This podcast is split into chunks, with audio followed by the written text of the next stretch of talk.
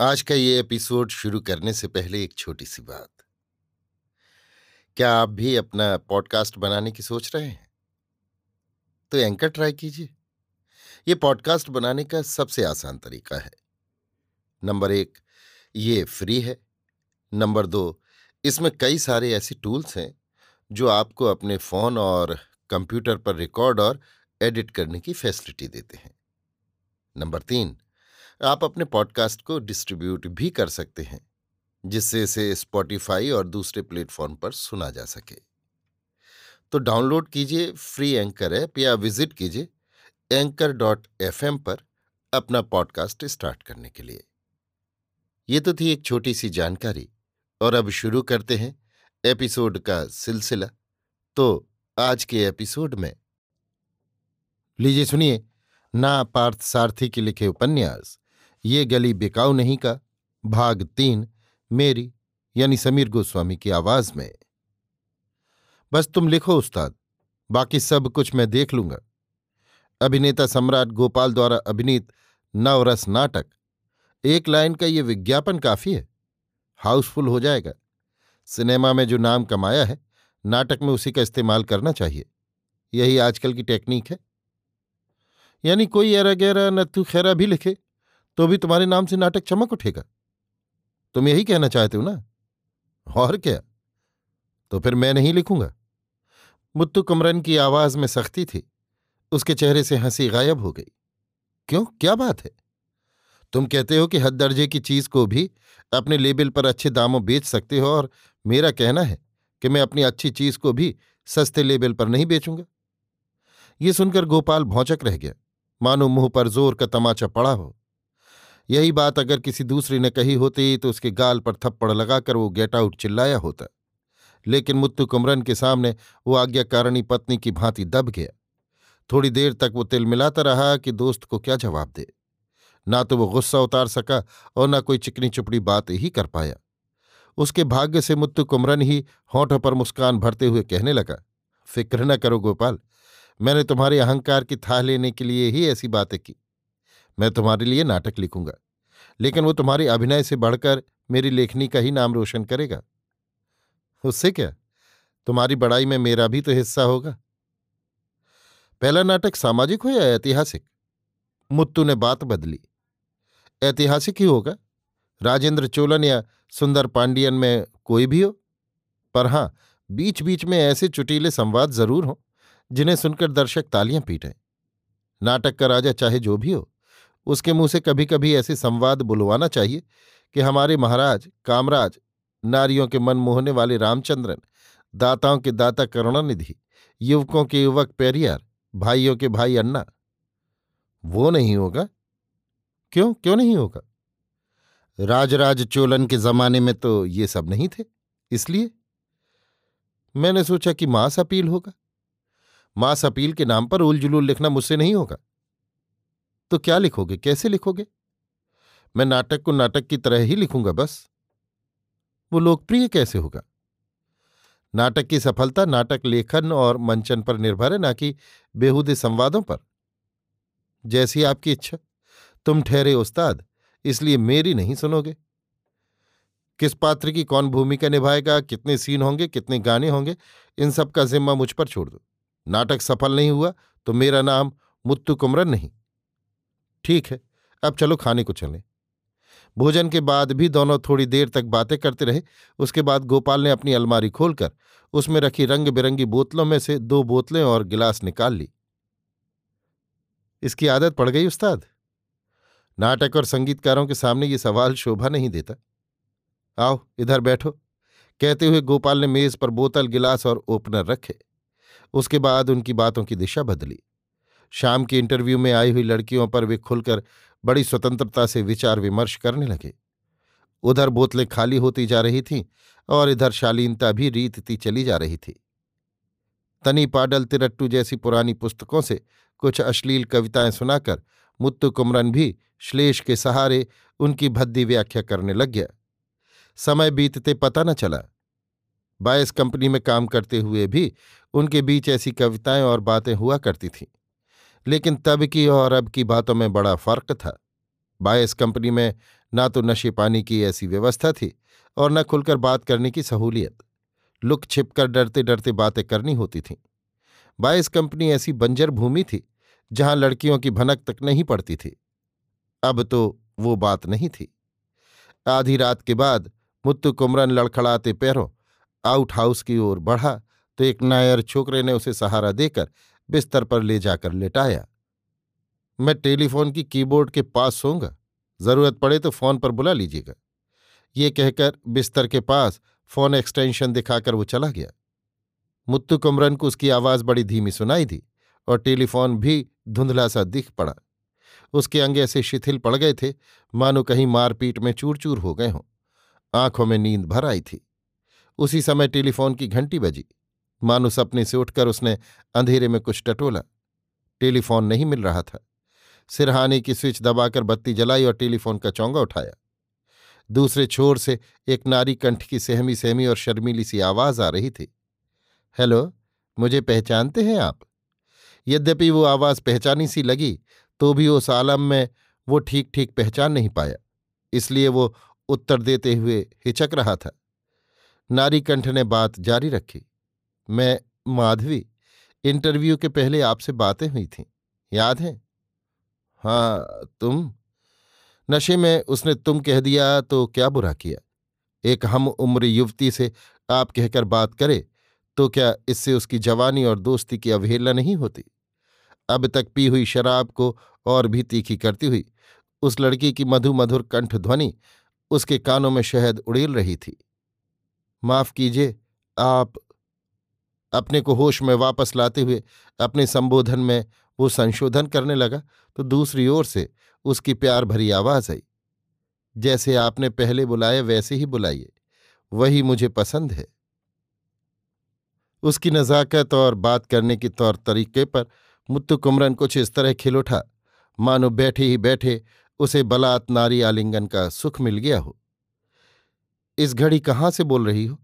और तुम्हें ये कैसे पता चला कि मैं इस वक्त इस आउट हाउस में मिलूँगा? वहाँ गोपाल जी के घर में टेलीफोन पर जो लड़का है, उसे मैं जानती हूँ। ये जानकर ही यदि इस बेवक्त में कोई लड़की इस तरह फ़ोन पर बातें करे तो लोग क्या समझेंगे? जो चाहे समझे, चूँकि मैं बर्दाश्त नहीं कर सकी, इसीलिए आपको बुलाया। इसमें कोई गलती है? इस अंतिम वाक्य में जो प्रश्न था वो उसे गुड़ सा मीठा लगा। सुनने वाले को तो ये नशे के नशे से भी बढ़कर बड़ा नशा लगा। उसे लगा कि संसार में सबसे पहले मधु का स्रोत नारी कंठ और अधरों से ही बहा होगा। ऐसी मधुमती माधवी से बात करने का सौभाग्य पाकर मुतु कुमरन अपने को बड़ा धन्य समझने लगा। तनिक होश में आकर उसने सोचा कि इस तरह माधवी के फ़ोन करने का क्या कारण हो सकता है। लेकिन कारण को पीछे ढकेल कर वही उसके अंतपटल पर आ खड़ी हो गई। एक क्षण के लिए उसके मन में ये संदेह सा हुआ कि उसके फ़ोन करने के पीछे शायद ये आशय हो कि मुझसे दोस्ती बढ़ाकर मेरी सिफारिश और मेहरबानी से गोपाल की नाटक मंडली में प्रमुख स्थान पाया जा सकता है। किंतु अगले ही क्षण उसी के मन ने उस भ्रम को मिटाकर कहा कि बात वो नहीं, शायद उसके दिल में तुम्हें प्रवेश मिल गया है। उसके फ़ोन करने के पीछे इसी प्रेम भावना का हाथ है। उस रात को वो मीठे सपनों में खोया रहा। सोकर उठा तो लगा कि पौ कुछ पहले ही फट गई है और सूरज ने बड़ी उतावली दिखा दी है। असल में बेड कॉफ़ी के साथ नायर छोकरे के जगाने के बाद ही वो उठा था। कुल्ला करने के बाद जब उसने गरम काफ़ी पी तो मन में उत्साह और उल्लास भर गया। आउट हाउस के बरामदे पर आकर सामने के बगीचे पर नज़र दौड़ाई तो उसकी आँखों के सामने बड़ा ही मनोरम दृश्य उपस्थित था। ओस कणों में नहाई हरी घास की फर्श झिलमिला रही थी। उस हरी तिमा में लाल गोटे की तरह गुलाब खिले थे। एक ओर पारिजात का पेड़ था, जिसके फूल हरी घास पर चौक पूर रहे थे। कहीं से रेडियो में नन्नू पालिम्ब मोहन राग का गीत हवा में तिरता आ रहा था। सामने का बागीचा, प्रातःकाल की खुनक और गीत की माधुर स्वर लहरी, ये तीनों मिलकर मुतु कुमरन को आह्लादित कर रहे थे। उस आह्लाद में उसे माधवी का स्मरण हो आया। पिछली रात को टेलीफोन में बेवक्त गूंजती आवाज़ भी याद हो आई। कुछ लोगों के गाने पर ही संगीत की रचना होती है, जबकि कुछ लोगों के बोलने पर भी संगीत बन जाता है। माधवी की बोली में वही जादू था। माधवी के कंठ में शायद कोयल बैठी थी। कोयल जैसे अंतराल दे देकर कूकती है, वैसे ही वो बोल रही थी। मुतु कुमरन को उसकी स्वर माधुरी की तारीफ़ में एक गीत रचने की कविता लिखने की इच्छा हुई। सुख बयार का स्नेह मधु का जिसने पाया हो सुमधुर कंठ, उसकी वाणी में गीत घुला, जैसे मंच पर गीत का गान। मन में भी गूंजे वैसी तान। उससे भी सूक्ष्म है एक संगीत, जो अनहद नाद कहाता है, कोई डूब के ही सुन पाता है। इस आशय का एक गीत रचकर उसने मन ही मन गुनगुनाया। कहीं वो छंदोबद्ध था और कहीं शिथिल फिर भी उसे इस बात का संतोष था कि वो उच्च आशय का था। इस तरह मुतु कुमरन बरामदे में खड़ा होकर बगीचे की सुषमा देख रहा था और माधवी की स्वर माधुरी का रस ले रहा था कि गोपाल, नाइट गाउन में ही मुतु कुमरन से मिलने आउट हाउस में आ गया। अच्छी नींद तो आई यार। हाँ बड़े मज़े की नींद सोए।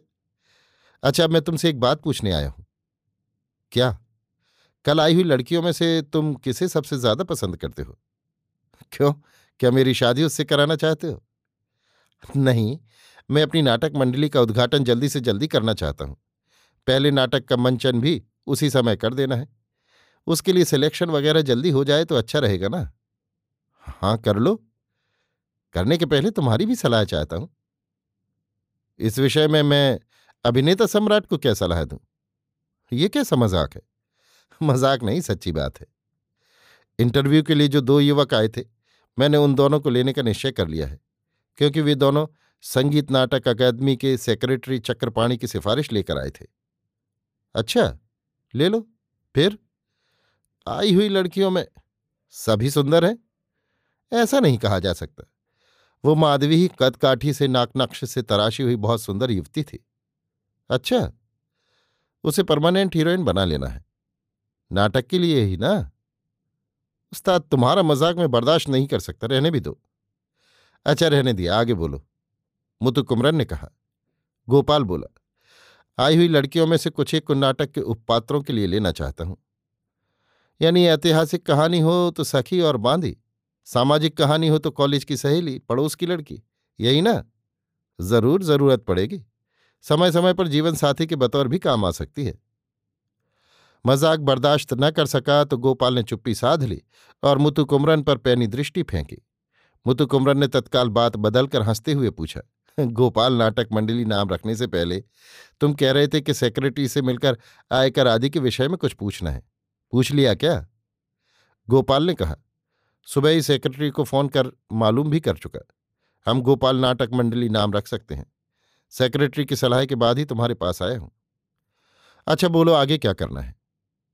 इस आउट हाउस में सभी सुविधाएँ हैं। यहाँ बैठकर जल्द से जल्द उस्ताद को नाटक लिखकर तैयार कर देना है, बस। अगर किसी चीज़ की ज़रूरत हो तो नायर छोकरे को आवाज़ दो।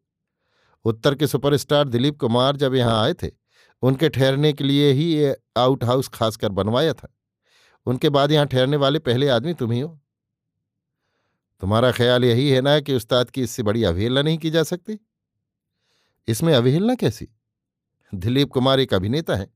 लेकिन मैं तो एक गर्वीला कवि हूँ। उनके ठहरने से मैं इसको तीर्थ स्थान नहीं मान सकता। तुम मानना चाहो तो मानो। मैं तो ये चाहता हूँ कि जहाँ मैं ठहरता हूँ, उसे दूसरे लोग तीर्थ माने। जैसी तुम्हारी मर्ज़ी, पर जल्दी नाटक लिख दो बस। मेरी पांडुलिपि को अच्छी तरह कोई टाइप करके देने वाला मिले तो सही। हाँ याद आया। कल की इंटरव्यू में उसी माधवी नाम की लड़की ने कहा था कि वो टाइप करना भी जानती है। उसी से कह दूँगा कि वो टाइप कर दे। टाइप करते करते उसे संवाद भी याद हो जाएँगे। बड़ा अच्छा विचार है। इस तरह कोई कथानायिका ही साथ रहकर हेल्प करे तो मैं भी नाटक जल्दी लिख डालूँगा। कल ही एक नए टाइपराइटर के लिए ऑर्डर दे देता हूँ। जैसे तुम एक एक चीज़ का ऑर्डर देकर मंगा लेते हो, वैसे मैं अपनी कल्पना को ऑर्डर देकर तो नहीं मंगा सकता। वो तो धीरे धीरे ही उभर कर आएगी। मैं कोई जल्दी नहीं करता। इतना ही कहा कि नाटक जरा जल्दी तैयार हो जाए तो अच्छा रहेगा। चाय, कॉफ़ी, ओवल, जो चाहो फ़ोन पर मंगा लो। सिर्फ़ चाय, कॉफ़ी या ओवल ही मिलेगी? जो चाहो मैं वो भी शामिल है। फिर तो तुम मुझे उमर खैयाम बना दोगे। अच्छा मुझे देरी हो रही है, दस बजे कॉल शीट है। कहकर गोपाल चला गया। मुत्तु कुमरन ने आउट हाउस के बरामदे से देखा कि सूरज की रोशनी में हरी घास और निखर उठी है और गुलाब की लाली माधवी के अधरों की याद दिला रही है। अंदर फ़ोन की घंटी बजी तो उसने फुर्ती से जाकर रिसीवर उठाया। मैं माधवी बोल रही हूँ। बोलो क्या बात है? अभी सर ने फ़ोन पर बताया था सर माने? अभिनेता सम्राट, मैं कल से स्क्रिप्ट टाइप करने के लिए आ जाऊँगी। मेरे आने की बात सुनकर आप खुश हैं ना? आने पर ही खुश होऊँगा। दूसरी छोर से हँसी की खिलखिलाहट सुनाई दी। टाइप करने के लिए तुम आओगी? गोपाल के मुँह से ये सुनकर मैंने उसे क्या कहा? मालूम है? क्या कहा? सुनकर तुम खुश होगी।